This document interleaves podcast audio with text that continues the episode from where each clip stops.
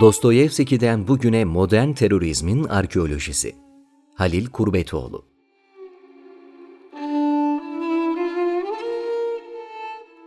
Honoré de Balzac, Goriot Baba'da Madame Vauquer pansiyonuna üzerinde şöyle bir yazı bulunan levhanın olduğu büyük bir kapıdan girildiğini aktarır. Her iki cinsten ve öteki insanlar için. Öteki insanların ilk ve resmi roman kahramanı olarak karşımıza çıkmaya başladığı yıllar da bu yıllara denk düşer. Madame Vauquer pansiyonu modern hareketin makbul ve makul olarak kabul etmediği, kent hayatına adapte olamayan ve yaşayabilmek için varoşlara ricat edenlerin toplandığı ölüm kamplarıdır. Gerçekten de Goryot Baba değişen şartlara ayak uyduramadığı için bu pansiyona 1813 yılında ricat eder. Ricat, çekilme, askeri bir tabir olarak boş yere kullanılmış değildir hayattan tard edilmişlerin yaşayabilmek için son çare olarak çekildikleri mekanlardan biridir bu pansiyon. 1834 yılında Balzac bu romanı kaleme alırken insanlığın artık sadece iki eksen, ayrıcalıklılar ve ötekiler etrafında kutuplaştığını da bildirir. Goryot Baba'nın pansiyona çekildiği tarih, modern hareketin şehir hayatını tümden dizayn ettiği 1785-1814 yılları arasında Paris Belediye Meclisi'nin aldığı bir kararla şehir merkezindeki mezarlıkların katakomplara taşındığı tarihtir aynı zamanda. Yeni imar alanları açmak için mezarlıkların gözden ırak bir yere, yer altına, eski bir maden ocağına taşınması bir anlamda Tanrı ve öteki dünya fikrinin kent merkezinden silinmesi anlamını taşır. Bu durum Türk modernleşmesi için de hemen hemen aynıdır. Fatih Harbiye'nin Pera'ya aşık Neriman'ı arkadaşı Fahriye'ye cadde üzerindeki bir kabristanı gösterir. Allah aşkına bak dedi. Yol üstünde mezarlık olur mu? Koskoca cadde, ortasında mezarlık. Mezarlar arasında yaşıyoruz. Modern hareketin Tanrı'yı insan zihninden, mezarlıkları şehir merkezinden silme projesi şiddetin de bir tür topolojik dönüşüme uğramasına neden olur. Monsieur Rastignac'ın aynası. Rastignac, Dostoyevski'nin en meşhur katil karakteri Raskolnikov'un atası olarak kabul edilebilir. Dostoyevski'nin sıkı bir Balzac okuru ve çevirmeni olduğu düşünüldüğünde bu yargı hiç de boş değildir. Raskolnikov nasıl ideolojik katilse Rastignac da aynı şekilde bir ideolojik hırsızdır. Rastignac, içinde bulunduğu ortamı bir mesaj olarak almış, o ortamın gerektirdiği şartlara göre şartlanarak kısa yoldan servet sahibi olmanın yollarını aramış yoksul bir hukuk öğrencisidir. Yoksulluğunu zengin ve asil kadınların kalbini çalarak onlar üzerinden elde edeceği servetle yok edeceğini zanneder. Bunun için olduğu gibi değil, diğerlerinin saygısını kazanabileceği gibi görünmek adına annesinden, kız kardeşinden, elinde avucunda ne kadar para varsa ister. Bunu isterken müthiş bir vicdan azabı da duyar ama emellerini gerçekleştirdiği zaman onlara da yardımcı olacaktır. Rastignac romanda onun içindeki kötü emelleri kışkırtan Vautrin'le karşı karşıya konur. Vautrin, Rastignac'ın olmak istediği kişidir ama vicdanı onun kötü tekliflerinden rahatsız olur.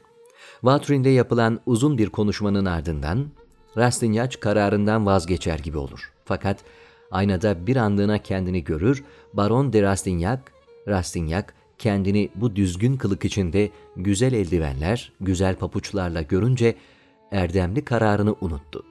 Gençlik adaletsizliğe doğru yöneldiği zaman bilincin aynasına bakmayı göze alamaz. Oysa olgunlukça kendini bu aynada görür. Yaşamın bu iki evresi arasındaki tüm ayrım buradadır. Rastignac'ın o aynada gördüğü, Raskolnikov'un gördüğünden ve hatta Yeni Zelanda canisi Tarrant'ın gördüğünden farklı bir rüya değildir. Bay Goldyekin'den yeraltı adamına. Jung-Chul Han, Şiddetin Topolojisi adlı eserinde mikrofiziksel şiddeti başarı ve performans toplumunda bireyselleştirilmiş, kökten ve anlamdan soyutlanmış bireyin ötekine değil, bizatihi kendine uyguladığı şiddet olarak tarif eder. Buna göre birey, kendi içinde parçalanmış ve performans toplumunun gerekliliklerini yerine getirebilmek adına içkin bir şiddet uygulamaya başlamıştır. Bu şiddet türünde katil de kurban da aynı kişidir. Hem kendi üzerinde egemen olarak bir homo liber, hem de kendini cezalandıran bir homo caesar'dır artık. Dostoyevski romanlarında ortamın makrofiziksel şiddet planında öğüttüğü adamların ilki Bay Goldyakin'dir. Goldyakin, başarı ve performans toplumunun layıklamadığı, yaşayış tarzıyla onaylamadığı bir karakterdir. Bu kendisine melankolik yaşam şekli diye yutturulmuş, işin kötü tarafı da bu zokayı Goldyakin bile isteye yutmuştur. Bir gün iş yerinde kendisine tıpatıp benzeyen bir ikiziyle karşılaşır. Adı Goldyakin olan bu ikiz, onunkiyle çok benzer bir hikayeye sahiptir. Goldyakin, bu Goldyakin'i düşmanlarının onun ayağını kaydırmak için bulup getirdiklerini düşünür. Fakat bu ikiz Goldyakin gibi içe kapanık değildir. Amirlerine yağ çekip aferin almayı bilir. Başkasının hazırladığı dosyayı çalarak müdüre sunmayı ve yükselmek için her türlü dal kavukluğu pek iyi becerir. Goldyakin'in hayatı iyice mahvolmuştur. Bütün derdi hem hayran hem düşman ilan ettiği sahte Goldyakin'ledir artık. Roman sonundaysa Bay Goldyakin tımarhaneye doğru yola çıkarılır. Goldyakin, insanın kendine içkin uyguladığı şiddetin en güzel örneğidir. Başarı ve performans toplumunda hepimiz içimizde bir Goldyakin yaşatırız ve Goldyakin'e benzemeye çalışırız. Bunu yapamadığımızda sonumuz ya tımarhane ya yeraltıdır. Doktoru açıkça Goldyakin'e bunu tavsiye eder. Yaşam biçiminizi kökünden değiştirmeniz, kişilik yapınızı bütünüyle kaldırıp atmanız gerektiğini söylüyorum. Modern teröristin psikolojisi Yeraltı adamı Dostoyevski'nin Yeraltından Notlar romanında isimsiz bir kahraman olarak Agora'ya tekrar indiği sürgün sonrası dönemde ortaya çıkar. Yeraltı, yer üstünde yaşama imkanı kalmayanların ricat ettikleri katakomptur. Orada tekrar kan toplar, toparlanır ve yeryüzüne çıkmayı umar. Çernişevski'nin Kristal Sarayı'na ve modernizmin öklidyen, üç boyutlu bakışına baş kaldırır. Yeraltı adamı kendisine zarar verme pahasına istek ve arzularının peşinden gidebileceğini, subaya omuz atmanın olası tehlikelerini bildiği halde hiç tereddüt etmeden bunu yapabileceğini gösterir. Raskolnikov ise Rastinyaç ve yeraltı adamı arasında bir noktada durur. Rastinyaç gibi işleyeceği suçu meşrulaştırıcı bir düzlem yaratır. Bir yandan da yeraltı adamına benzer şekilde subayın üzerine gider. Goldyakinvari bir içsel şiddetin kurbanıdır da. Dostoyevski'de her karakter bir öncekinden izler taşır. Raskolnikov'un kadınları niçin öldürdüğü kendi tarafından bile tam olarak çözülememiş bir muammadır. Fakat niçin öldürmediği kesindir. O güç, servet, para, intikam, ideolojik ispat için öldürmez. Raskolnikov içine doğduğu çağın, ortamın yaratımıdır. Ortamın tüm meşrulaştırıcı nedenlerini yanına alır ve fakat bunları yeterli görmez. Lizaveta'nın yaşamasını bin tefeci kadının öldürülmesine yeğler elbette. Aynı zamanda cinayeti işlemeden 6 ay önce bir dergide suç ve ceza üzerine, cinayet ve öldürmek üzerine bir inceleme bile yazmıştır. Entelektüel bir katildir anlaşılan.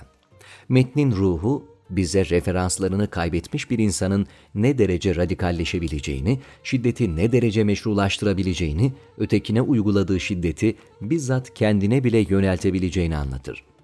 Raskolnikov ilk modern terörist olarak tarihte yerini alırken, Yeni Zelanda katili Tarrant'ın da psikolojisini tahlil etmemize yardımcı olabilir. İkisi de aralarında bir manifesto bırakmıştır. İkisi de ortamı mesaj olarak kabul etmiş İkisi de sınır çizmiş, tariflere girişmiştir. İkisi de dinsizdir. İkisi de modern hareketin çocuklarıdır. Raskolnikov'un baltasında Marmaledov'un çocuklarının ismi, Yeni Zelanda canisi Terrent'ın silahında Osmanlı'ya karşı ayaklanan İskender Bey'in ismi yazar. Raskolnikov'da, Terrent'ta kendilerini birer katile dönüştüren sistem yerine tıpkı kendileri gibi sistemin kurbanı insanlara şiddet uygulayarak yine aynı sistemin birer kurbanı olmuştur suç ve ceza referans kaynaklarını yitiren insanın trajedisidir. Yeni Zelanda katliamı gibi olayların bu trajedinin bir sonucu olarak gerçekleşeceğini ilk defa öngören Dostoyevski suç ve cezada yine durumun kaotikliğini bir yüzbaşının ağzından şöyle aktarır. Tanrı yoksa benim apoletlerimin ne anlamı var?